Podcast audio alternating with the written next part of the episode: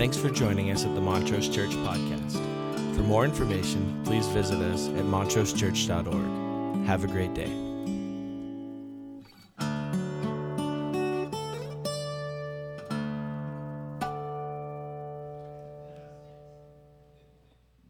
About now. My fault. By the way, as you get older, you know, physical challenges become, you know, more significant. Amen? Amen. So if you heard that crash during prayer, that was me. And in my defense, I was attempting a very, very difficult maneuver. I was trying to walk out the door, and evidently I misjudged it and ran into the door instead, so... Yeah, no, I'm okay. Thanks for your concern. Bless your heart. Thank you. Sweet of you. I don't know if you noticed, but out on the front parkway, we have a lovely new paving stone area out there. Very soon, we'll be setting up out there with all the donuts and things. And I want to say thanks to Logan Wood, one of our high school kids. He is the person that is his Eagle Scout project, and a lot of other people helped, but... If you see, well, first of all, just let's give him a round of applause. Yeah.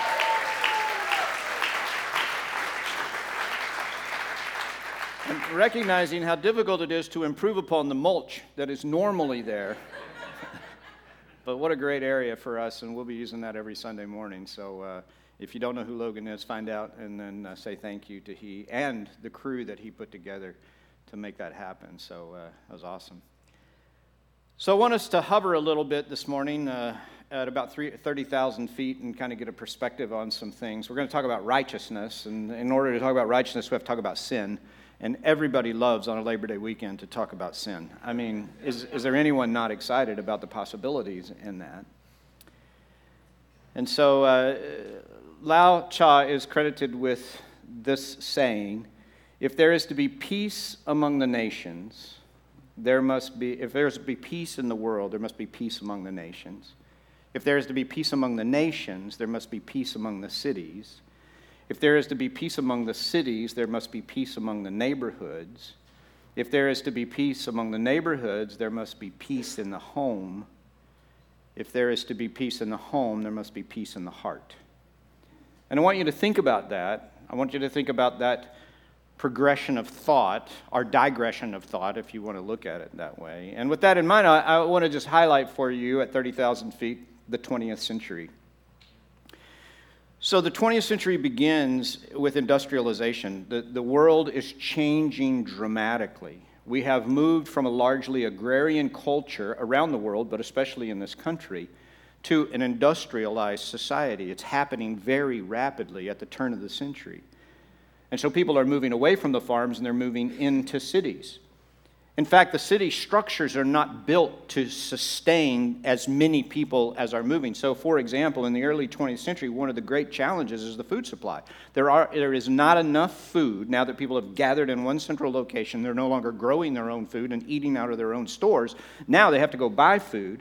There has to be some change. So if you wonder how Heinz and Birdseye and all of those people sort of came about, it's because the world needed food. There was no way to eat. There was no way to feed the people that were coming to the cities. And we're living in this period of industrialization and people changing the simple ways in which they lived and now moving into cities and figuring out much more complex structures of how to provide for their families. And out of that movement, then we are thrust into the First World War, a devastating war, cruel in so many ways. We barely get through that when we enter the Great Depression and the period of time through the 30s and all the things that are going on within the context of that process. And while the New Deal is going in and infrastructure and initiatives are being, put in place in order to pull the country out of the deep economic depression, on the rise in Europe are the powers of Germany and Italy and in Japan.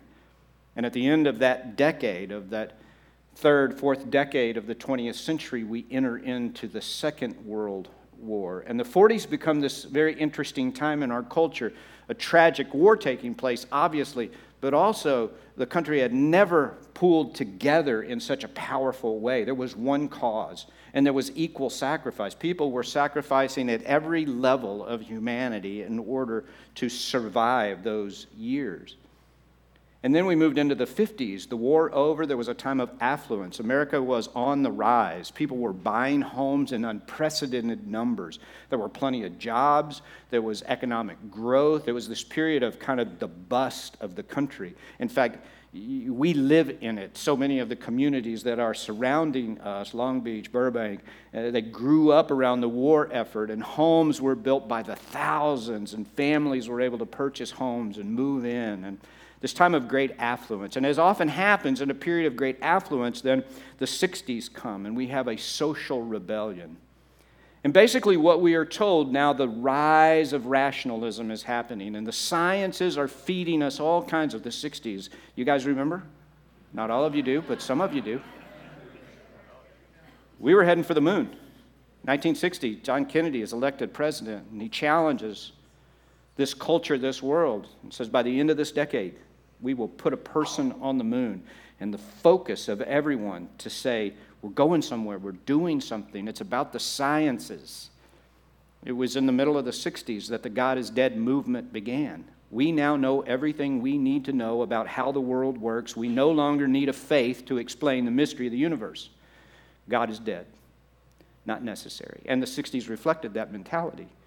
There was a social rebellion. All the old forms of oppression, as we talked about it in the 60s, all the old rules of faith and Christianity and morality and, all of that stuff was thrown aside. It was cast aside into a decade of free love and free drugs, which lingered into the hangover of the 70s, into the boom of the 80s, and then the economic collapse in the late 80s.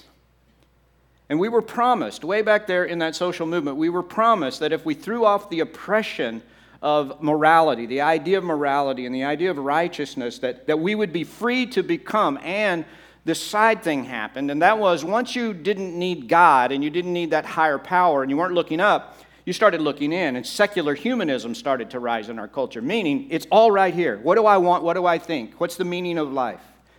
The existential question, how do I make life meaningful? I have to figure it out. I have to decide what's meaningful and go do it.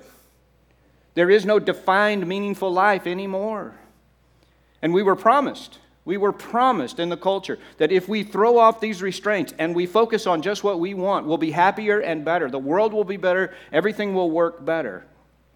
How's that experiment going? And instead of stopping and going, I'm not sure that the answer is in here, and I'm not sure we should have thrown off all that. Now, let's be honest. There were a lot of things going on in the 50s and 60s and 70s that needed to be fixed. I mean, you can't look back at it and go, well, we had it figured out socially, culturally, because we didn't. There were all kinds of things that needed attention and needed to be addressed. And I'll be honest, I grew up in the church, but we didn't have a very good concept of sin. Anybody else grow up like that? Really bad concept. In fact, I grew up believing that sin was anything less than getting it perfect. Therefore, I grew up with a great deal of guilt and shame. I've told you this story before. But as a teenager, if there was an altar call, they used to have altars in churches, like these kneeling benches down front. And then at the end of the service, they would say, anybody want to come and pray? And then you would come, and they would linger, and they would sing, just as I am, without one plea, but that thy blood was shed for me. And then you would be invited to come and pray, and people would gather around you and pray. Church went on forever, just let me tell you. Because if they did an altar call, sometimes nobody would come, so they would change songs. Okay, this one's not inducing the guilt we need. Let's sing another one. How about this one? Pass me not, O gentle Savior. And then if you went down to the altar, then they had to stop afterwards, and everybody had to testify. So then they all went back to your seats, and you're like, we're never, ever leaving. We're never going home, ever. And people would talk about what happened to them, and you'd be like, okay, great. So anytime there was an altar call, I would go, because my concept of sin was such that I was always guilty. I was never perfect, and I was always waiting. And I was told this, if you just surrender your life to God, you'll get perfect. Just let it go. I remember one Sunday night, I've told you this story before. In my church, altar call went down. The saints gathered. They prayed over me. One well-meaning man said these words out loud. God, please help him to mean it this time.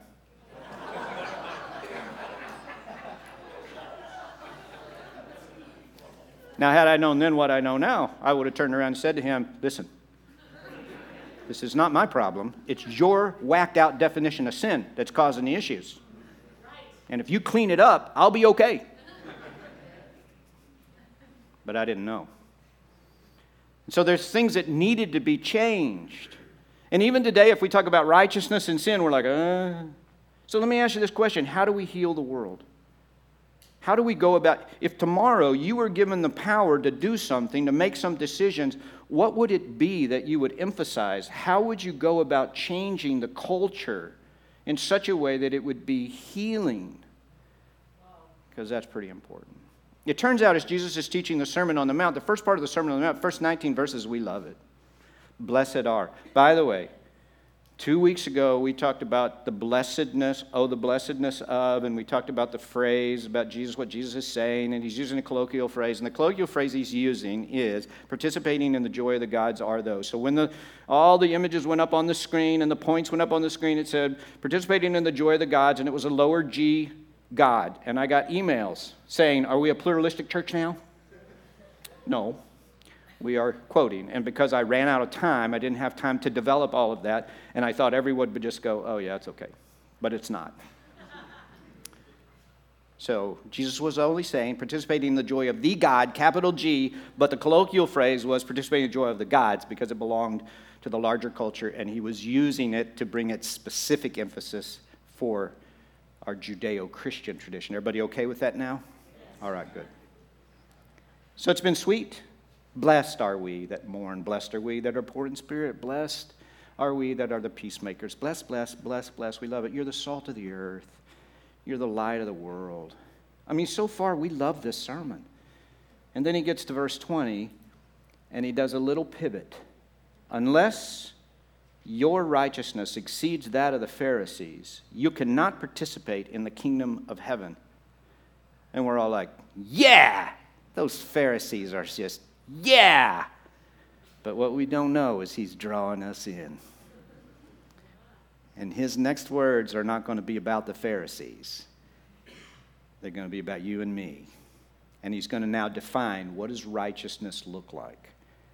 We know this. We know that the summation of this righteousness he's about to define is this. Love the Lord your God with all your heart and love your neighbor as yourself. And it turns out that if we really wanted to understand sin and righteousness, then we could start right here.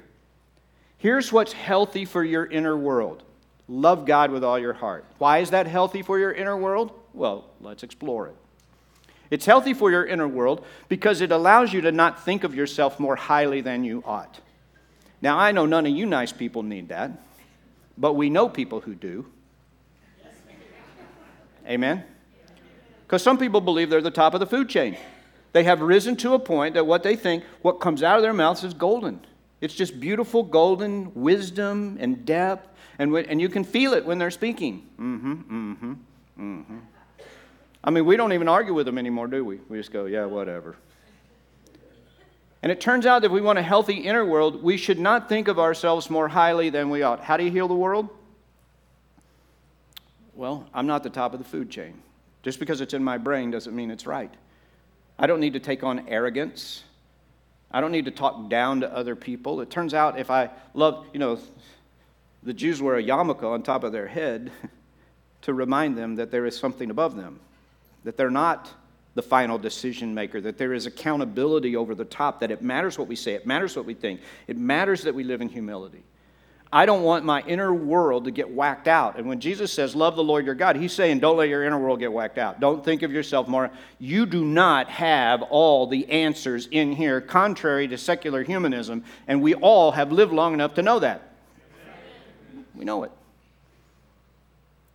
But it also allows us to not think too little of ourselves, because it turns out you are a child of the living God. Love the Lord your God with all your heart. And he made you in all your uniqueness. I wish I'd understand this much earlier in my life. I'm not sure still that I fully embrace the truth of it. I still believe that God looks at me and he goes, really? I mean, I still think that somehow God made me, created me in so many ways to think like I think and do like I do, but I find myself talking sometimes and thinking, boy, this must be horribly painful for people. Some of it is the expression on your faces as I talk now, but... And I remember as a college freshman, I remember, going to college and attending my first classes, getting ready for ministry, and of course those first years, they're pretty, sketchy survey classes that everybody's kind of taken together. And but in college we had a club for people going into ministry called the Timothean Society. It's as exciting as it sounds. And I went to the first meeting my fall semester, my freshman year, and I walked in the room and I looked around and I went, well, these are not my people. And I came away going really into a crisis and, just saying to God, I am not as spiritual as those people. They are, and in fact, you may have thought that as the pastor of this church. You thought, I wish the pastor was a little more spiritual.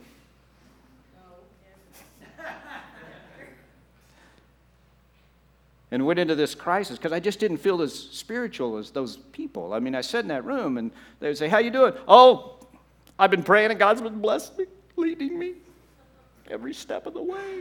And I'd be like, I'm just trying to get up on time and get to class. I'm looking for a job. My car payment's past due.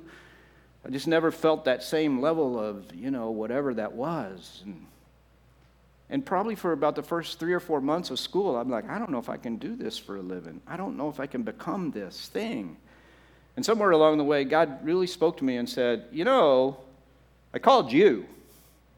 So why don't you just go be yourself, and then let me use you to do whatever it is you're going to do. So I've never fit in as a minister. I don't really, fit in very well. What's your grade? Thank you. I'm not having a crisis. I'm just... There's a turn here coming. I bet there are people in this room, then you feel that way. Why did God make me like this? Why do I think like this? Why do I do this? And I have this image in my head that God brings all of these diverse, wonderful personalities into the church, and then we preach over them for a long time, and then they all walk out the door going, I love God. I love God. And God must throw up his hands and go, they ruined another batch. I keep sending them diversity and personality and depth and craziness and weirdness, and they keep whitewashing them all and sending them out the other side. Boring, dull, vanilla. Amen? Amen. And so loving God with all of our heart not only helps us to not think of ourselves more highly than we ought, but also to not think less of ourselves than we ought. God made you. Doesn't mean we don't are always in a work in progress and we're always inviting him to mold us and shape us, but the fact is God made you very uniquely. You have gifts no one else has. You have abilities. You work within the context of the body, whether it's the body and community and the place of faith or the context of the body within the life of your home and family. You have a place. You have something to contribute. You have something to offer that is uniquely in you that no one else can offer. And to call that out and to say, bring it. We need it. Don't hide it. This little light of mine, I'm going to let it shine. I'm going to hide it. I'm going to be it. And so it turns out that loving God helps our inner world be balanced, and we need that. Amen? Amen. And then we're supposed to love our neighbor as ourselves. Now, this turns out to be really important. Because not only is our inner world getting fixed, but now our relational world is getting fixed. And we're loving people. And what he's going to describe as now he begins to unpack this is to say, listen, you got to treat other people well. Not just a little bit well, but uniquely well. Like uniquely well in the world, like no one else in the world should treat others better than those who call themselves by the name of Christ. Like it should be an epidemic. Like people should walk in and qualitatively feel a difference because of the way we treat other people. I mean, it should be like overwhelmingly powerful. And so he goes into a list. We don't treat them with anger. We don't treat them with contempt. We don't cheat. We don't lie. We don't steal. We have a deep sort of love for each other and other human beings, because that's what righteousness is. Righteousness is what allows us to live in healthy relationship with God, so our inner world is whole, and it allows us to live in healthy relationship with each other so that our outer world is whole. How to heal the world? If you want peace among the nations, you have peace if you want peace among the world, you have peace in the nations, and nations in the cities, and the cities in the neighborhoods, and the neighborhoods in the home. In the home, it's in the heart. That's what righteousness is. Therefore, what is sin? Sin is anything that interferes with our love for God. It's anything that breaks this in an unhealthy way. Where now, and what happens in our culture is we go, there's no God, so I'm going to turn inside. And then when we turn inside, we find that unfulfilling. Can I get an amen from the older folks who have turned inside and tried it? Because we've done it. We're like, okay, forget it. I'm casting off restraint. I'm going out on my own. And then we go, that didn't work out that well. And the logic would go, you know what I'm going to do? I'm going to go back to that other way. I'm going to quit worshiping myself. I'm going to quit calling attention to my own selfish stuff, and I'm going to look up. But that's not what we do, is it? You know what? I probably didn't go far enough. The reason I'm unhappy is because I need more self-indulgence, not less. I'm still holding back. And now we start to get byproducts, because now we start to feel shame. And we become dysfunctional. We become dysfunctional in our inner world. And then we become dysfunctional in our relational world. And if we just hovered at 30,000 feet and I said, how's the world working with this sort of elevating self to the peak and the pinnacle? Not very well. We're not healthier. We're not healthier at any level in the world and in our story. Now, if you're keeping up, what we call all of that is exegesis. We are setting context so that now you can hear the words that Jesus speaks and understand how he speaks them. Matthew 5:24. I tell you that unless your righteousness surpasses that of the Pharisees and the teachers of the law, you will certainly not enter the kingdom of heaven. You've heard that was said to people long ago, you shall not murder, and anyone who murders will be subject to judgment. But I tell you that anyone who's angry with their brother or their sister... This was such a sweet sermon up to this point. Yes. Will be subject to judgment. Again, anyone who says to a brother or sister, Raka, is answerable to the court. And anyone who says, you fool, will be in danger of the fire of hell. Therefore, if you're offering your gift at the altar, and there you remember that your sister and brother has something against you, leave your gift there in front of the altar, and first go and be reconciled to them, and then come and offer your gift. Settle matters quickly with your adversary who's taking you to court. Do it while you're still on the way, or your adversary may hand you over to the judge, and the judge may hand you over to the officer, and you may be thrown in prison. And I tell you, you'll not get out until you pay the last penny. What Jesus is saying is, I know you think you're right. I know you think you're right enough to go to court, but you might want to settle it on the way, because you might get there and find out, whoop, whoop, you were wrong. You might end up in jail. And then you might be stuck there for a while. So maybe you want to be careful that you always think you're right. Settle matters quickly. Do it while you're still together on the way. Truly, I tell you, you'll not get out until you pay the last penny. You've heard that it is said, do not commit adultery. But I tell you, anyone that looks at a woman lustfully has already committed adultery with her in his heart. If your right eye causes you to stumble, gouge it out and throw it away. Better for you to lose one part of your body than for your whole body to be thrown into hell. And if your right hand causes you to stumble, cut it off and throw it away. It's better for you to lose one part of your body than for your whole body to go into hell. Skipping ahead to verse 38. You've heard it said, eye for an eye and a tooth for a tooth, but I tell you, don't resist an evil person. If anyone slaps you on the right cheek, turn to them the other cheek also. And if anyone wants to sue you and take your shirt, hand over your coat as well. And if anyone forces you to go 1 mile, go with them 2 miles. Give to the one who asks you, and do not turn away from the one who wants to borrow from you. You've heard that it was said, love your neighbor and hate your enemy, but I tell you, love your enemies and pray for those who persecute you, that you may be the children of your Father in heaven. He causes his sun to rise on the evil and on the good, and he sends rain on the righteous and on the unrighteous. If you love those who love you, what reward will you have? Are not the tax collectors doing that? And if you greet only your own people, what are you doing more than others? Do not even the pagans do that? Be perfect, therefore, as your Father in heaven is perfect. It was such a nice sermon up to this point. And now we get into these hard sayings.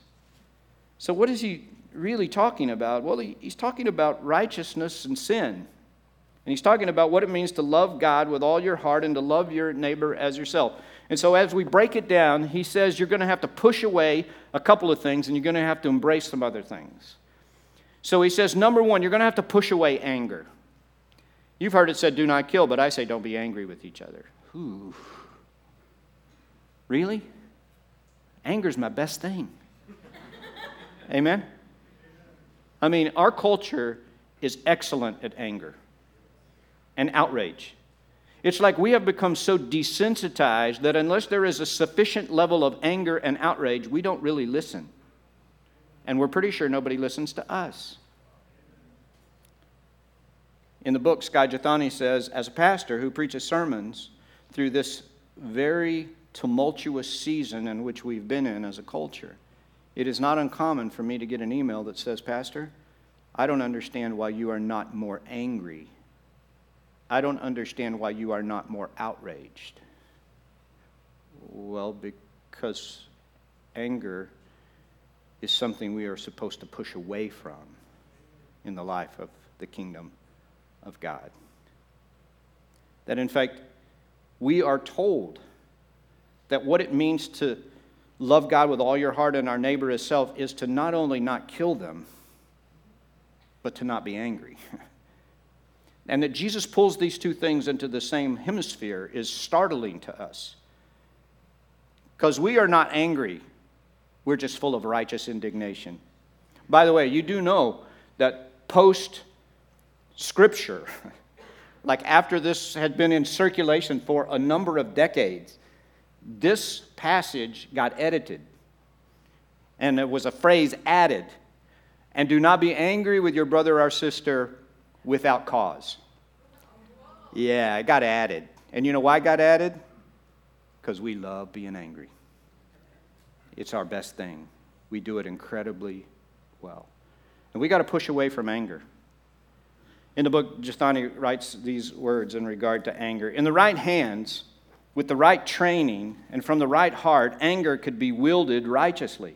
Yet in most cases, it's only a destructive force. I rarely see all things clearly, and a weapon as dangerous as anger is best deployed only by those with perfect vision. I trust Jesus to use anger righteously. I don't trust myself. I have misfired too many times, and I have hurt too many people with my anger. And I cannot love God with all my heart and my neighbor as myself and excuse myself for hurting people with anger when I know, because of this relationship, that I do not have perfect vision. I do not. I am not the top of the food chain. My opinion is not the final opinion. It matters. Number two, we push away contempt.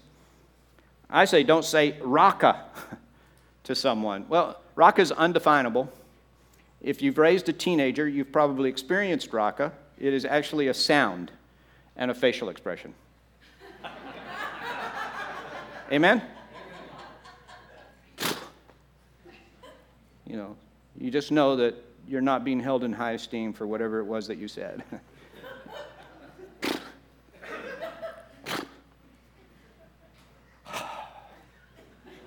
Usually an eye roll.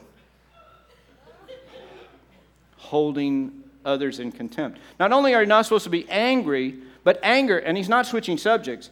Don't kill, but I say don't even be angry. And by the way, don't let your anger then turn into contempt for others. Are we defining our culture or not? What's going on in our culture? This is what we do. We are angry and we hold others in contempt. Right now, you can talk about any subject in our culture and you will find one group holding the other group in contempt. Loathing them. Outraged. Angry. Ultimatums. These people are ruining the world. They're going to destroy the world. Those people are destroying the world. And the church has been divided in that way, caught up in this. In the book, Skye Jethani quotes a prominent evangelical leader who's doing an interview on a national news broadcast. And in the news broadcast, the interviewer asks the leader, "Doesn't the scripture say turn the other cheek?" And the evangelical leader says, "Yes, but I only have two cheeks." I don't think that's what Jesus meant. I think what he meant is, if you want to have the kingdom of heaven alive on earth, love the Lord your God with all your heart and love your neighbor as yourself. We're going to have to push away anger and push away contempt. How do you heal the world? Righteousness. What is righteousness? Well, sin is anything that takes us away from loving God with all of our heart and loving our neighbor as ourselves. That's what sin is. It's what breaks the relational connection, and it's what breaks the relational connection. And if you haven't read the book, you might want to know this. This book is all about one thing: relationship. What is unique about this story? It's about a God who, in relationship, seeks his creation. It's the only religion in the world that has this story. The others have this story: I'm going to be righteous and find my way up to God. Yeah? This God comes down to find us. Because why? He wants to be in relationship. Relationship. Relationship. All the time. We're going to have to embrace some things. Everybody doing okay? Yeah. All right. We're going to go quick. We got to embrace forgiveness. We got to be people who forgive. Are we? If we want to do this loving each other, we got to forgive. We got to forgive. The real thing. We got to forgive. We got to let it go. We got to move on. We got to forgive. We have to embrace the power of forgiveness. First John 4:20. Whoever claims to love God but hates their brother or sister is a liar. For whoever does not love their brother or sister whom they have seen cannot love God whom they have not seen. Jesus very specifically in this passage is going to say, listen, don't claim that you love God when you got something against your brother or sister. Leave your gift at the altar and go and make it right. Love each other like that. Forgive each other like that. It's not normal. You do know this isn't normal. This isn't normal. How do you heal the world? Righteousness. Right relationship with God, right relationship with each other. Number 4, embrace goodness. You've heard it said, don't commit adultery. I tell you, anyone that looks at a woman lustfully, if your right eye causes you to stumble, gouge it out. Better to lose one part. If your right hand, chop it off. We're all like, yeah, this is archaic. He's just saying, don't appear to be good. Go ahead and be good. You know, the Pharisees, they're like whitewashed tombs. They look good on the outside, but inside they're full of dead people's bones. Don't be like that. Go ahead and let the goodness, don't just do good, be good. Be becoming good. I don't know. I was told that if I just gave it to God, I'd be good. It turns out it's a work in progress. That God is working on me all the time. And about the time I think I got some things worked out, I run into a door. And I find out I have all kinds of imperfections that need to be worked on. Amen? Amen? And isn't it funny? You know, when do you peak? Like 21? I don't know. You don't know it at the time, but you can look back and go, no, it all started to fall apart about 20, 23, 24. You know, I didn't notice till I was 40. But at 40, everything quit working. You know, when was I at my, because I solved some problems. And now I keep getting more. I get more problems as I get. I'm a work in progress. I'm becoming. Embrace goodness. Embrace grace.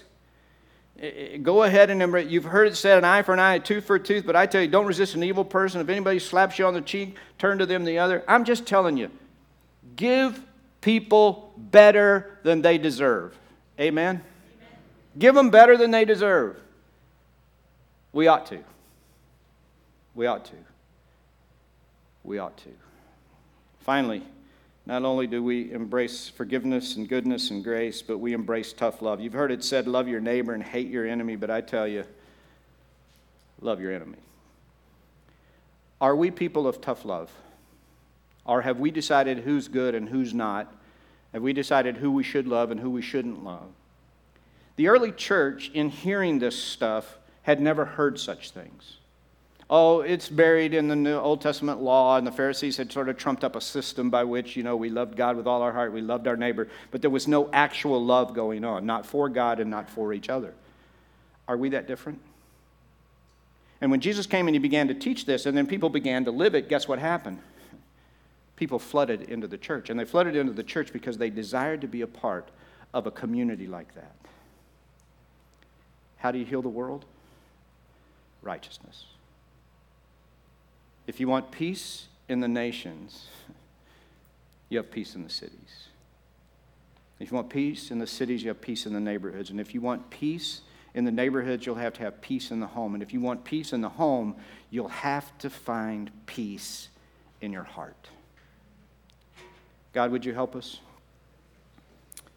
As we come to this closing moment, we think about your call for us to be seriously righteous. Not self-righteous, not pompous, not conceited, but seriously righteous. We come to this moment in which we participate in the Lord's Supper and a recognition that it's not our own righteousness that we celebrate or think about. It's the righteousness of Christ, which washes over us and cleanses us and forgives us one more time and gives us grace one more time. That pushes away anger and contempt and gives us forgiveness and goodness and grace and tough love. And then you look at your followers and say, a new command I give you, that you love one another as I have loved you. Would you challenge us? Would you speak to us? Maybe today as we've talked, your Holy Spirit has spoken in some ways about some attitudes and a spirit that we simply need to surrender. We've made ourselves the center of the universe, and it's not doing the work we were promised, and it's not serving us well. And so in this moment, in this simple expression, we're surrendering to you. We're inviting you to do your work. You don't need to be a member of this congregation to participate, just that you've confessed your sins and received forgiveness. If you've never prayed a prayer like that, we're going to pray one together. I invite you to go ahead and take out the elements and prepare them. Whether you're here in the room or at home, God, we invite you into this moment. And in preparing our hearts, we confess to you our sins.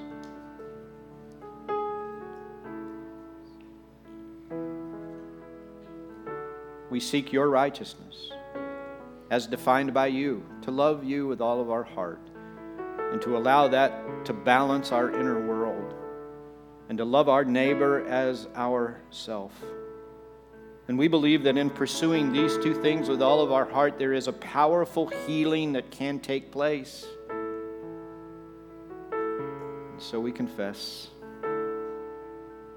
And I pray now in these moments that you would apportion grace to every person as they have need. We dedicate these elements to you in the name of the Father, and of the Son, and of the Holy Spirit. And everybody said together, the body of our Lord Jesus Christ, which was broken for you, preserve you blameless unto everlasting life. Take and eat in remembrance that Christ died for you.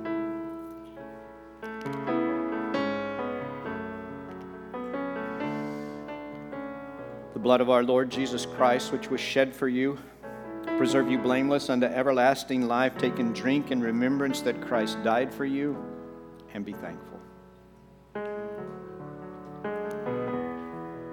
And now, God, in this closing moment, would you go with us from this place? Would you allow these words to linger in our hearts? Would you allow the powerful words of the Sermon on the Mount to speak and lead and challenge us? All our lives you have been faithful.